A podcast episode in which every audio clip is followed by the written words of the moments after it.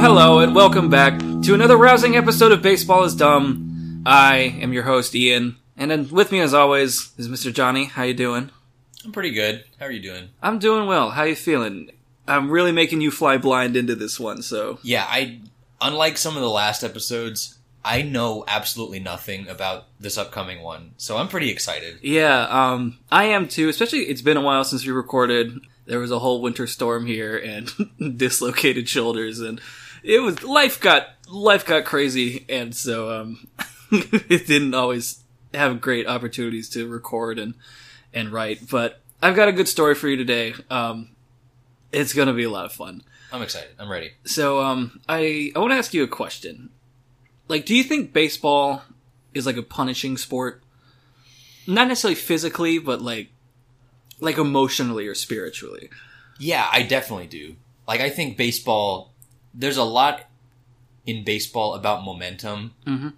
I've seen games turn around like on a dime just because like, oh, that guy got like one even if it's not like a big hit, like maybe drove in a run Yeah, or you know there's like a there's like a two out rally or something like that and that can completely change the entire outcome of a game or a season depending on yeah, or just like you know, one misplay, one error. You know, as we learned with uh, Fred Merkle, just Yep. one mistake can One ruin, mistake. can ruin everything. Um, so yeah, I agree. I think baseball is one of the most punishing sports, just like emotionally, because also c- because it's such a slow burn too. Mm-hmm. Like it's a very long game. It's the pacing is pretty slow. So like when it's bad, you just got to sit in it and marinate in that awful feeling. let's be honest most of the time baseball is boring as hell Oh, absolutely. we were talking about that, you know, last time. Like, how did baseball even survive the 1800s, 1900s? Because it was such low scoring yeah games. like nothing happened it's a bunch of drunk guys on the field and it's like well why do people want to watch this Mm-hmm. Yeah, which admittedly would I would love to see a bunch of drunk guys try and play baseball. Now. yeah yeah baseball will just hurt your feelings over and over again. And it's said that there are like baseball gods who will dictate the outcomes of games, and sometimes the gods punish you for their own twisted amusement. and I don't think anybody knows this better than Andy Hawkins. Do you know who Andy Hawkins is? i do not Well, on one July day in 1990, Andy suffered an almost biblical punishment from the gods for no reason, all right and we all got to watch. oh no So, like this a is lot, like this is like modern so like all of the other episodes have been like pre 1940 for most part yeah. Well, I guess Albert was also 90s. yeah but yeah, we've had two like kind of old ones with Uh-huh. the the Gladiator and then Fred. hmm Um, but yeah, this this happens in you know 1990, and Andy mostly played through like the 1980s and a little into the early 90s, and we'll talk more about that. But like a lot of strange religious events, our story begins in Waco, Texas, where Andy was born on July 21st, 1960. Now, for those of you who don't know, uh, Waco is a it's not small town. It's like a decent sized yeah not small anymore yeah, sure. like a medium city, I guess, kind of in central Texas.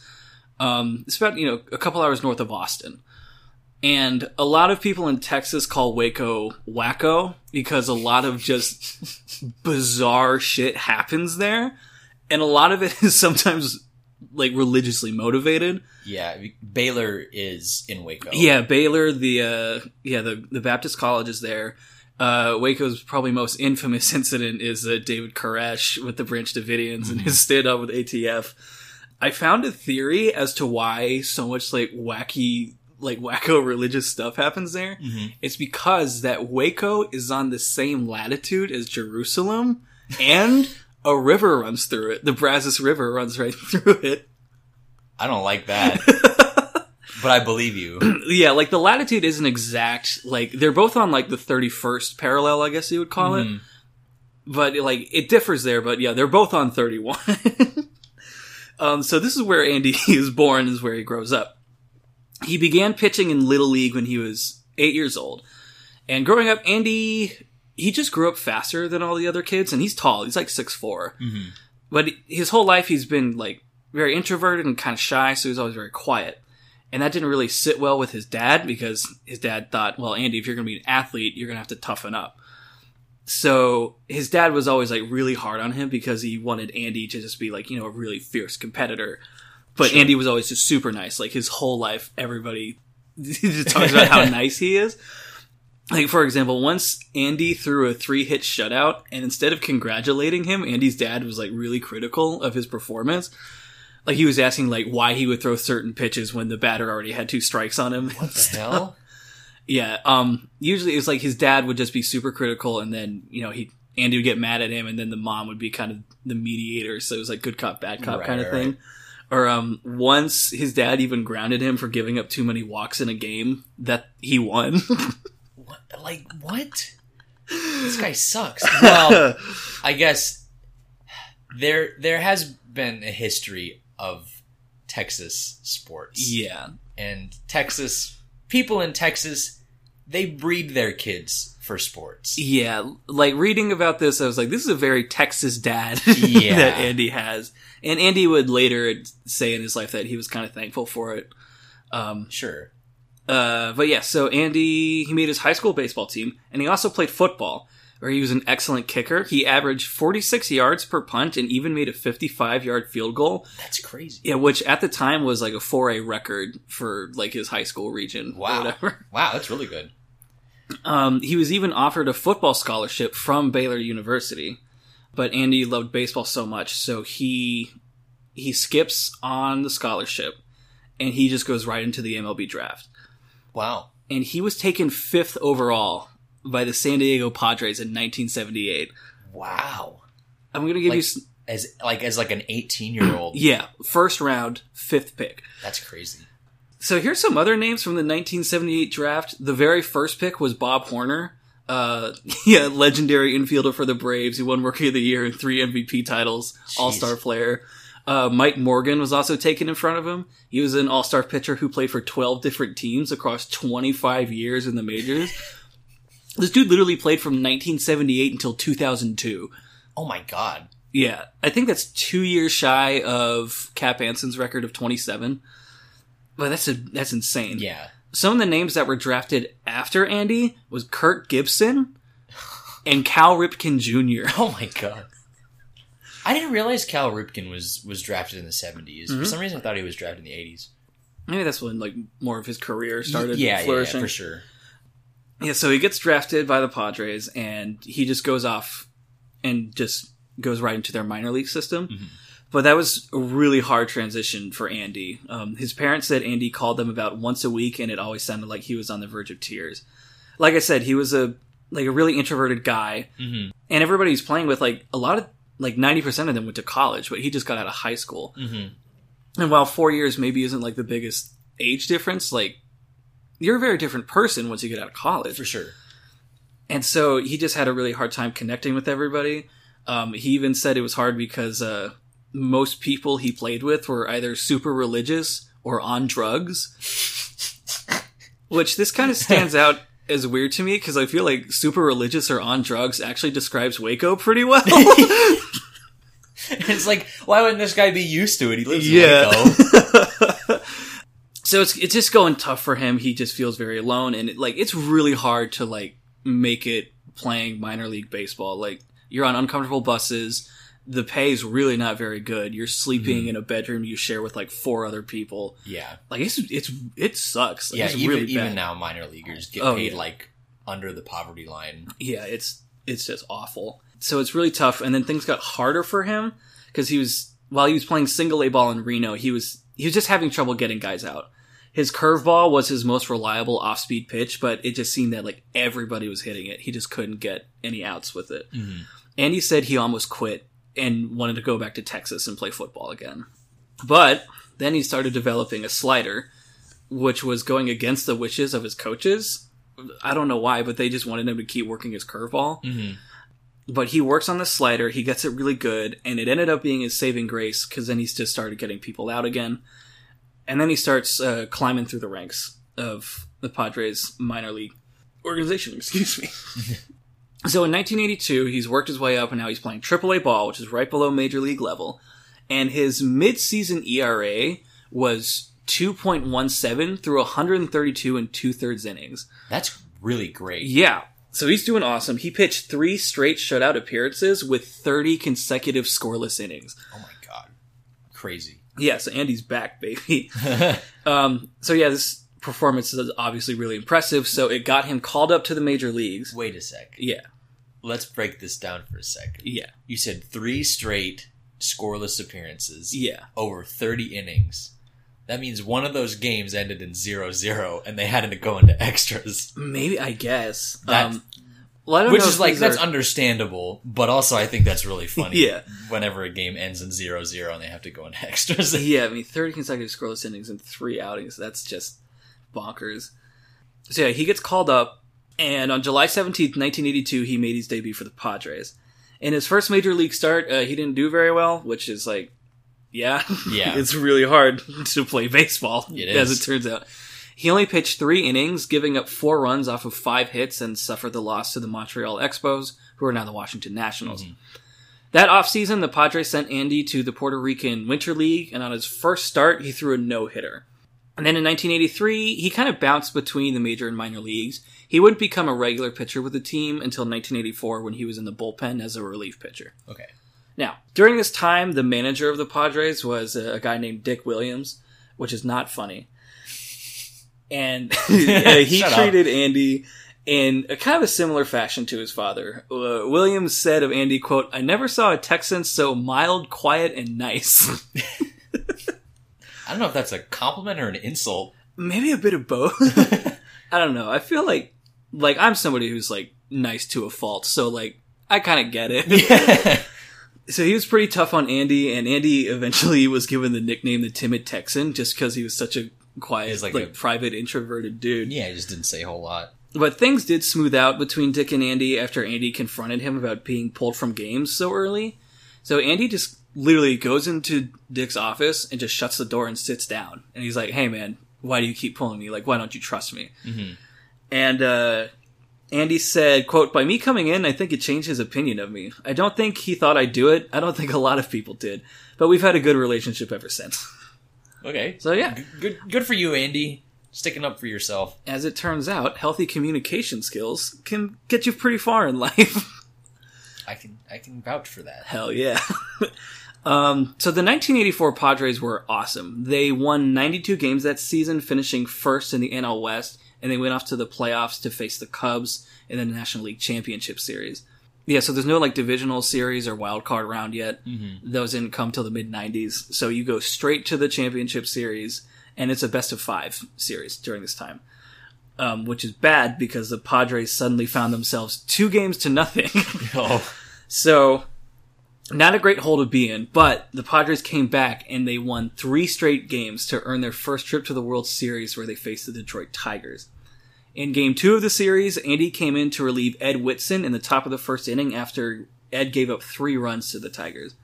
While Andy was on the mound, he held Detroit scoreless while the Padres scored five runs. He pitched into the sixth inning and the 5 3 scoreline held to the end of the game, and Andy was given the win. The Tigers would eventually win the World Series in five games. And uh, you know how many times the Padres have been to the World Series? twice, Once. once. that was that was the one time. Yeah, this is the one time they've been to the World Series. And so, as of the recording of this podcast in March of 2021, Andy is the only pitcher in Padres franchise history to have a win in a World Series game. Good job, Andy. Let's go, Andy. So the 1984 season would be the only time Andy reached the playoffs with the Padres. Uh, after 1984, the Padres kind of tanked, but Andy stayed pretty solid, and he he stayed with the Padres until 1988 when he became a free agent. Uh, his 1988 ERA was 3.35, which is really good for the for the time. Yeah, yeah. And for the 1989 season, he was offered a three-year, 3.6 million dollar contract from the Yankees. So of course he accepted. Yeah, it's the Yankees. They have more money than God. Yeah. Um, this is just a little tangent. I I was just curious, so I looked up the inflation on this. Three point six million dollars in nineteen eighty nine is about eight million bucks today. That's a like for three years. Or is it- Yeah, That's yeah. That's a that's a like it's a great deal. yeah, that's that's fucking awesome. for But a also, like, bullpen, like, for a relief pitcher. Well, he's a starter now. Oh, now he's a yeah. starter. So Okay. yeah, he's a starter now. But uh, that's just crazy to me that 3.6 million is like more than doubled in value in just 30 years. Like that's bonkers. yeah, it's it sucks. um, so yeah, at the time, it was the largest contract offered to a starting pitcher in Yankees franchise history. Um, obviously, that doesn't hold anymore because Gerrit Cole was given infinite money. like, yeah, you know, um, we're just gonna find all of this money to give Gerrit Cole. what was it like 324 million or something? It was I crazy. know. They, It hurt. It hurt so bad. it, it was crazy. It was Yeah. like an astronomical amount. I, it's like literally probably only the Yankees can afford that. Yeah. literally only the Yankees. Maybe the Dodgers, but yeah, the Yankees. Yeah. So yeah, Andy goes to the Yankees and he's psyched, like anyone would be. Um, Mhm. He said, "quote I thought this is going to be great. I'm going to be here for three years and be in three pennant races." Now, you would think that joining the most winning franchise in the history of Major League Baseball would, would be a good thing, but really, Andy's punishment was only just beginning. Oh no. So he played for the Yankees from 1989 to 91, and in that time frame, the Yankees' average winning percentage was 437. Not even over 500. They didn't even win half their games. That sucks. Yeah, they never placed higher than fifth in the AL East while Andy was on the team. What? oh my god. Who was like was it I guess it was the Red Sox, huh? I guess, yeah, I didn't, I didn't look who was like dominating the uh, the AL East at this time, um, but it definitely wasn't the Yankees. Yeah. like, I feel bad for Andy, but not for the Yankees. yeah. like I should clarify, this is not an anti-Yankees podcast, but it's not a pro-Yankees podcast either. No comment. the Yankees are a team that we acknowledge. We are fans of the game here. yeah, so they never placed higher than fifth. Um, and Andy's first year with New York was pretty rough. He finished with a 15 and 15 record on the mound, while the Yankees posted a 74 and 87 record. Now, like pitcher win loss stats, like really aren't that reliable because it's not always up to them hmm to get a win as the pitcher, you have to start the game and pitch at least five innings, and your team has to be winning when you leave the mound. And stay winning. Yeah, and stay winning. And that's how you get the win. But you can suffer the loss whenever you want. You can face one batter, give up a home run, and if you're if you lose like one to nothing, then Then you you lost the then game. you lost the game. Yeah. So it's really finicky and not really a great stat to rely on for like a pitcher's value. Um, but I'm just trying to, I'm just telling you what happened.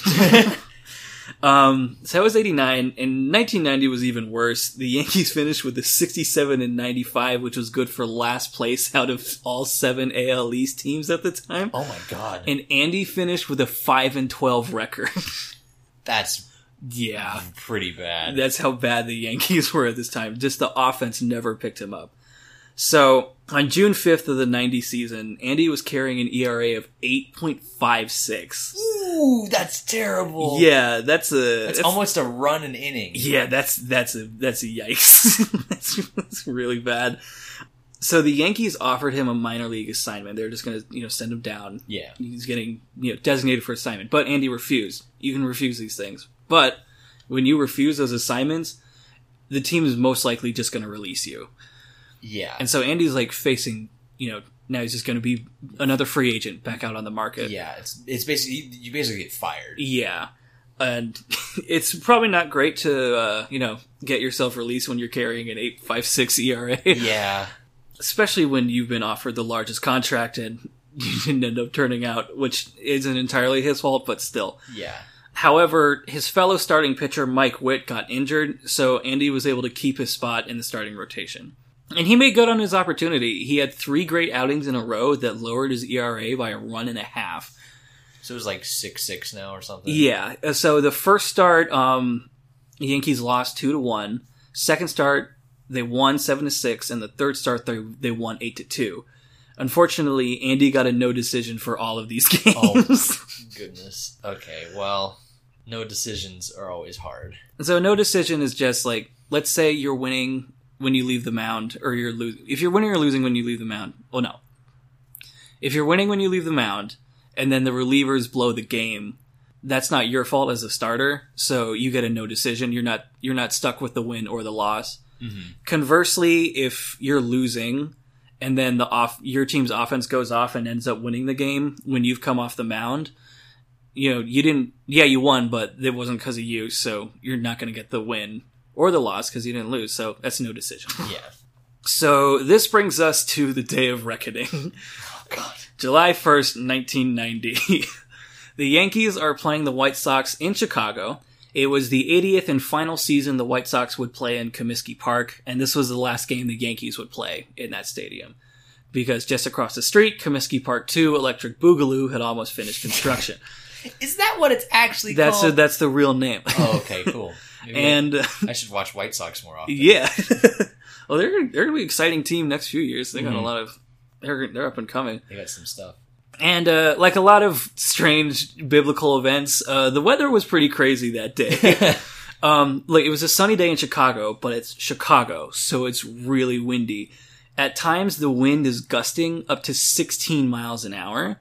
Now, what that doesn't tell you is because of Comiskey's layout, that caused wind to just swirl around like violently inside the stadium, effectively creating a mini tornado in the park. That's crazy. like this game you can watch it on youtube. All two and a half hours of it are available.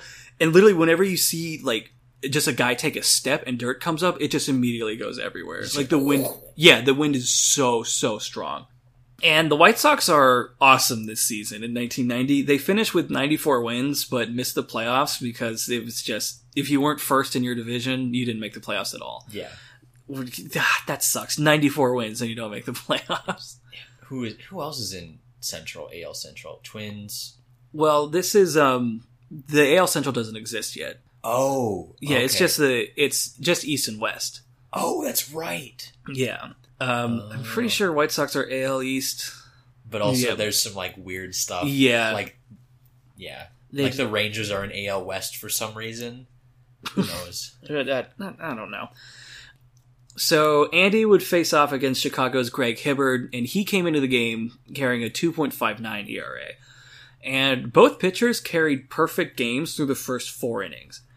Andy's perfect game ended when he issued back-to-back walks in the fifth. So perfect game's over, but he still got a no-hitter going. Mhm. That's when Chicago's Sammy Sosa, yeah, that one, yeah, that one. um, although this is this is his first full season, so he hasn't really become the Sammy Sosa we know today. He was carrying like a two three three batting average at this time, okay. which is totally decent, but like it's, It's not, like Sammy Sosa level. Yeah, it's not when you think of Sammy Sosa, you think of like Yeah, like Big- the power hitting, slugging. big smasher eating Yeah. a balanced Eating breakfast every day. I had one of those jokes lined up. make the joke, make the joke. no, it's it's out there. You said it. Okay, all right. Um, so yeah, Sammy Sosa comes to the plate and he nearly ruined the no hitter and the shutout after he crushed a ball to left field that on any other day would have been a three run homer.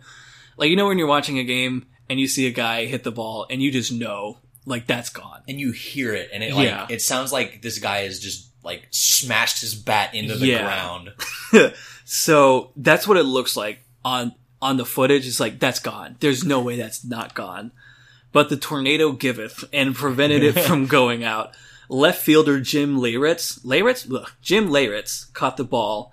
And like he's tracking it, he's literally backing up on the warning track, and he goes to the back wall, like the outfield wall, and then he catches it. Crazy. Like without the wind, that would have that Yeah, would have way been gone. Yeah, And also, Jim Leyritz is a name I'm going to need you to keep in the back of your head. the name sounds very Yeah, familiar. We're going to talk about him some more in a minute.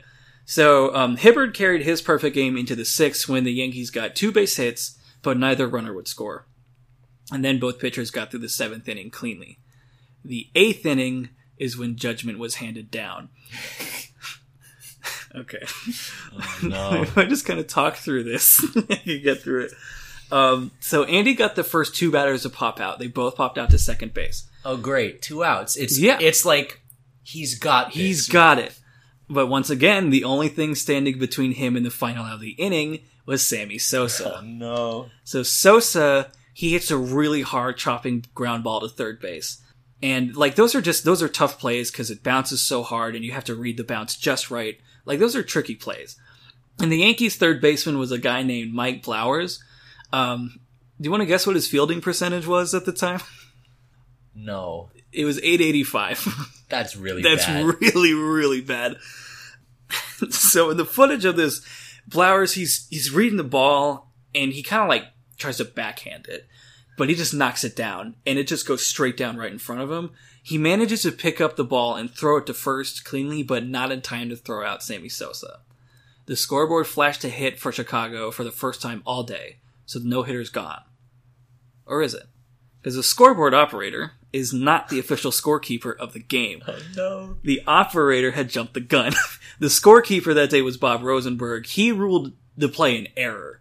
And so, you know, if a runner reaches on error, that's not a hit, so the no hitter's still going. Um, but Blowers said, quote, well, he could hear just like a bunch of noise coming from below him, so he looked down at the Yankees dugout and said, quote, the Yankees in the dugout were giving me the finger. That's so funny. Um, to be fair, Andy does dispute this, so that might not be true, but like other things on this show, it made me laugh, so I included it here. now, okay, so this is tough because as a pitcher, you really have to keep your emotions in check. And so this is just hard to handle emotionally because there's all this confusion. And Andy said, quote, I went from, oh, it's over to, oh, I gotta get it back going again. yeah. So he gets kind of shook, but now he's got to try and settle back in. And you know, he even said like, I honestly wasn't all that like worried. Like I still had two outs. I just need one more out, and then we're then we're good. Then it's over. Yeah. Then Um, then it's the end of the eighth. yeah, but like Andy is a little bit shook, and his control kind of wobbles because he then issues back to back walks to load the bases With two outs. with two outs. So this brings up Chicago's Robin Ventura. He comes up to the plate and he's carrying a 249 batting average. And this is his rookie season. He would finish seventh in rookie of the year voting. So, you know, pretty dangerous bat that Yeah. comes up to the plate. Yeah. Robin Ventura is a he's you know he's a good player. Yeah, he's really good. And so he comes up and he just hits a high fly ball to left field. Now, remember who's in left field? Jim Leyritz. Um, he's not supposed to be in left field, but he is. Leyritz is also in his rookie season, and he mostly played as like an infielder and like a catcher. And he was really good. He had a 929 fielding percentage, so he's a solid fielder. But he's in left today because there were a ton of injuries on the Yankees, and that just kind of forced New York to put somebody out there. Yeah. So Jim's out there, and he's already made a couple of good catches today. He made a really good one, like a diving catch in the first inning. Mhm. So he's out there, he's tracking the ball, but the tornado giveth and the tornado taketh away. Oh no. so, and it, this is kind of hard to watch on the the video footage because the ball is just flying wildly in the air. It just keeps drifting. Yeah, it's in a vortex. Yeah, Jim never really got a lock on it. He tracks it as well as he can. He puts his glove up, but the ball bounces right off of kind of like his, like the heel of the glove, his wrist, Yeah. and just rolls into the left field corner. Ah. Jim even said, quote, the ball looked like it was going to my right, so I took a step to my right, but then I took a double turn and I went after it. I thought I had it, but the caught, the ball caught more of my bare hand than my glove hand. uh, so Ventura gets to second while three runs score. Oh. Chicago Three-run leads double. three to nothing. Shutout gone. But the play is ruled an error, so the no hitter is still going. An error on what? The tornado? The- On Jim Leyritz, he didn't like it because it hit his glove, but he doesn't field it cleanly. They gave him an error and not a hit. Oh, all right. So this brings up Ivan Calderon, and he comes up and he hits a high fly ball to right. Uh, Ivan- so Ivan Jesse Barfield's in right field for New York, and he's amazing. Barfield was a Gold Glover twice, and he had a def- a career defensive wins above replacement of twelve point two. Yeah, that's really really good. Yeah, that's a that's like hardly any errors, a ton of runs saved, probably a lot of outfield assists too, throwing guys out. Like that's amazing. Uh, he was like one of the best right fielders in like the entire 1980s and early 90s. But the tornado giveth and the tornado taketh away. Because Barfield battled not only the tornado, but the sun also. And he too boots the ball. Ventura scores and Calderon goes to second. And once again, this play is ruled in error. Who is this ruled an error by? The scorekeeper? yeah, uh, uh, Bob Rosenberg. Oh my god. So Andy does get the final out of the inning on the next batter, and he walked back to the dugout with his no hitter still going, but losing four to zero. What? I know. I thought this was pretty classy by the Chicago fans though, because as he was walking off, they all stood up and gave him a, like a big cheer. They gave him a big standing ovation. That's good. Good for good for the White Sox fans. yeah, like it was really nice to just like see that happen, like in on the footage, because Andy's face, he's just like shell shocked. When he's Oh. like, "What just happened?" Like it wasn't his fault. It it wasn't. it really wasn't his fault. it was a little bit for issuing the walks, but like his defense did not pick him up No. right here. Three errors in one inning And and there was a tornado. and a tornado. Yeah. Um. So we go to the ninth inning, but the Yankees don't score, and since the home team is leading, of course, the bottom of the ninth is not played. right. But this is significant because that means that nobody comes out to pitch again. Specifically, Andy doesn't come out to pitch again. So his final stat line is eight innings pitched, no hits, four unearned runs, five walks, and three strikeouts. And Andy was officially credited with a no hitter And a loss. and a loss. But his punishment is not done. Oh no! His very next start, I'm serious, his very next start came against the Minnesota Twins, where he pitched a shutout game into the 11th inning, but lost the game in the 12th after giving up a pair of singles, also with two outs. It's the two outers. I know. Like to being in having two outs is the most dangerous position to be in. Yeah. Well, that was crazy. Um, what was that? The, the, I guess 2018 ALCS between the Red Sox and the Astros? Like the Red Sox got like 80% of their runs with two outs. Yeah, exactly. It was like, how? Yeah, they just like some something happens when you get two outs. It's like, all right, you think I just got to finish this up. I just Yeah. got to finish this up, and it it like it changes the way you think, and then it changes the way you play, and then it changes the entire like atmosphere of the game. Yeah, the whole situation. Of It's it. crazy. It's insane. And I guess as a hitter, you know, like okay, like we only have one more out to spare before we you have to go out and field again, and they get their turn on offense. So like, yeah, like we really got to read the pitches well and just get on base. you have, You, to, know, you have to clutch it out. yeah, you really have to get that clutch going. So as of also as of this recording in March of 2021, Andy is the last pitcher in MLB history to start a game and pitch into the 12th. Wow. That hasn't happened since dead ball era. Wow.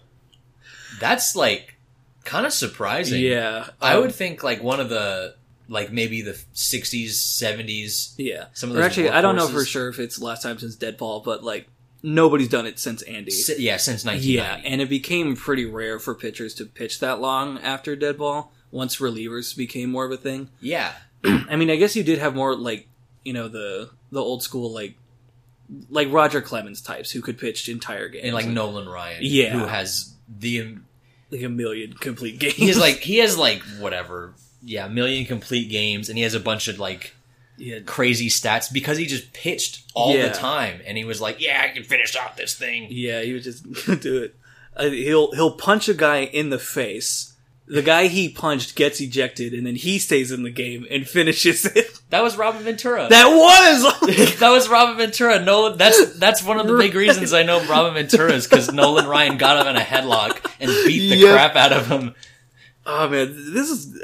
I love how all these characters keep coming back and, and just like everybody's kind of a small part of just bizarre, crazy stories in this stupid, stupid game. I love it. There's so much that that happens and that has happened. Baseball's the best. it's so good. So of these two starts, Andy said, "quote My two best starts in my life, probably, and I was 0 for two. Yeah, that sucks. That's Um, just the worst. That'd um, be the worst feeling in the world. yeah, well, it's that feeling's about to get even worse because his punishment is still not done. No. So you you remember back to our um, uh, episode about the professor coming in and throwing a perfect game after Babe Ruth punched the umpire? yeah. Um. Or So, yeah, his perfect. yeah, he had a game perfect game, and then it got taken away. Well, this is the same guy who took the perfect game away. 1991. The commissioner is Fay Vincent, and he founded the committee, the Committee for Statistical Accuracy, and changed around definitions about what a perfect game was and what a no hitter is. So not only did they take away Ernie Shore's perfect game, they also ruled that to qualify for a no hitter, you must pitch nine innings. So this took away Andy's no hitter, and he would never throw another one. So even though he pitched eight no hit innings, Yeah. and finished the game with eight no hit innings, he lost. Yeah. Well, even the uh, the manager of the Yankees said like, with the three extra outs we gave Chicago, like he basically pitched nine full innings. Yeah, It's but they're like, no, it's not an official no hitter. this guy sucks. What's what's this guy doing now? I hope he's in the, Vincent in the hospital. anyway, All right. So, you know the old saying, "Misery loves company." Well, Andy's not the first pitcher to have lost a no hitter, nor the second, nor the third, but the eleventh pitcher to throw a no hitter and lose. eleventh. the eleventh. It's rare, but it's happened a lot more times than I thought it would. Yeah, I thought it would be like maybe three or four times. So the last person to lose a no hitter before Andy was Ken Johnson, and Ken Johnson had a reputation. He was known as the tough luck pitcher Uh huh. because he was really good, but like he hardly ever got any run support. Something I like to call the Felix Hernandez syndrome. I was just about to make a Mariners joke. I was literally just about to make a Mariners joke. well, Ken Johnson played for Houston back when they were called the Colt 45s. Oh wow! And a lot of this happened while he was a member of Houston. oh. Yeah, but Ken pitched his ill-fated no-hitter against the Cincinnati Reds on April 23rd, 1964. So Andy's around. He's four years old when this one happens. yeah, Um, the game was a scoreless tie into the ninth when two errors scored Cincinnati's only run. The winning run was scored by Pete Rose. of course. These guys, they just keep coming back. Yep. Um, following that game, a Mexican or somebody who was posing as a Mexican voodoo practitioner called into the Colts Spanish radio broadcast show and told them he could cast a good luck charm on Johnson if he could get one of Johnson's gloves. Well, did he? Did it work? I don't think so. I think this guy just wanted free stuff. I don't know if they actually gave it to him. Hey, I mean, after that, I figure it would be worth a shot, right? a, um, a Mexican voodoo practitioner. I'd love to hear that radio broadcast. But Andy also wasn't the last to lose a no hitter either. Just the next year, in 1992, Boston's Matt Young also pitched an eight inning no hitter, but lost two to one to Cleveland. He was giving up a bunch of walks, and Cleveland was stealing bases a lot. Yeah, But they never got a hit, but they still scored, you know, two runs this way. Um, take advantage of what you got. yeah, so he has an eight inning no hitter. That was the first game of a doubleheader because in the next game, uh, Roger Clemens came up. He gave up two hits the next game, and it was a shutout. He pitched a complete game shutout, two hits. So over, yeah, over in 18 innings of baseball, Cleveland got two hits and two runs. But not in the same game. Not in the same game. That's so stupid. That's so stupid. Um, even as recently as 2008, uh, Jered Weaver and Jose Arredondo of the uh, Los Angeles Angels pitched a combined no hitter, but lost to the Dodgers one to nothing. this is also an eight inning. Well, Eight- yeah, eight eight inning inning. combined no hitter. Yeah. So Andy pitched in the majors until 1991. Um, the Yankees traded him to Oakland, and he played there briefly. And then he even had a short stint with the Mariners in their minor league system, but he would never return to the majors.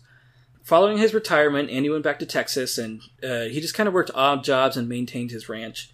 Though he would eventually return to baseball in 2008 when he became a bullpen coach for the Texas Rangers, a position he would hold until 2015. This adds a little more tragedy to our story because not only does he have to live in Dallas, but he was also part of the Rangers' back-to-back World Series losses. I remember that. Ah, man, especially against the Cardinals. Game six, the 2011 World Series, the Rangers were one strike away from winning the World Series I- twice in I- one game. I remember that.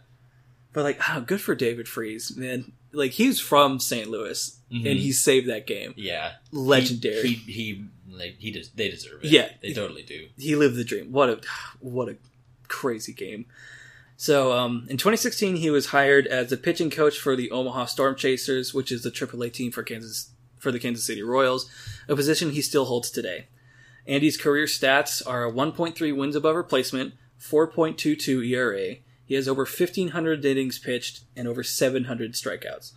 Of his crazy no hitter, Yankees manager Stump Merrill. Stump. I promised myself I wouldn't laugh, but his, his name's Stump Merrill. Um, he said, quote, you're not going to see a better performance. In his interviews immediately following the no-hitter, Andy just struggled to find the words to say, and he mostly just said, I'm stunned. When asked about this game in a 2015 interview, Andy simply said, quote, that's baseball. I couldn't have said it better myself. I really couldn't. Yep, like, what else are you going to say to that? about that? What do you? How do you feel that you blew a no hitter in 1990? That's baseball. Yeah, you Yep. mentioned no-hitter and loss. What does that feel like? How is this bad? like, how are you Yeah. supposed to feel? Yeah, it feels pretty shitty. I feel pretty awful about it. No, you're not gonna say that. Uh. just, that's baseball. Yep. That's how it goes sometimes. Yep. What a wild. It's like there's a way this game is supposed to work on paper, but sometimes it just doesn't. And you still have official games like, yeah, this is what happened. Within the rules of this game, this can still happen. I feel like the rules are more just guidelines. yeah. Like, like everyone knows how baseball works. You know, Mm-hmm. you you got a pitcher, you throw the ball to the batter, the batter hits the ball, and he's either out or he gets on base. Mm-hmm. That's how baseball works. If you get people around the bases, they score runs. That's how that works.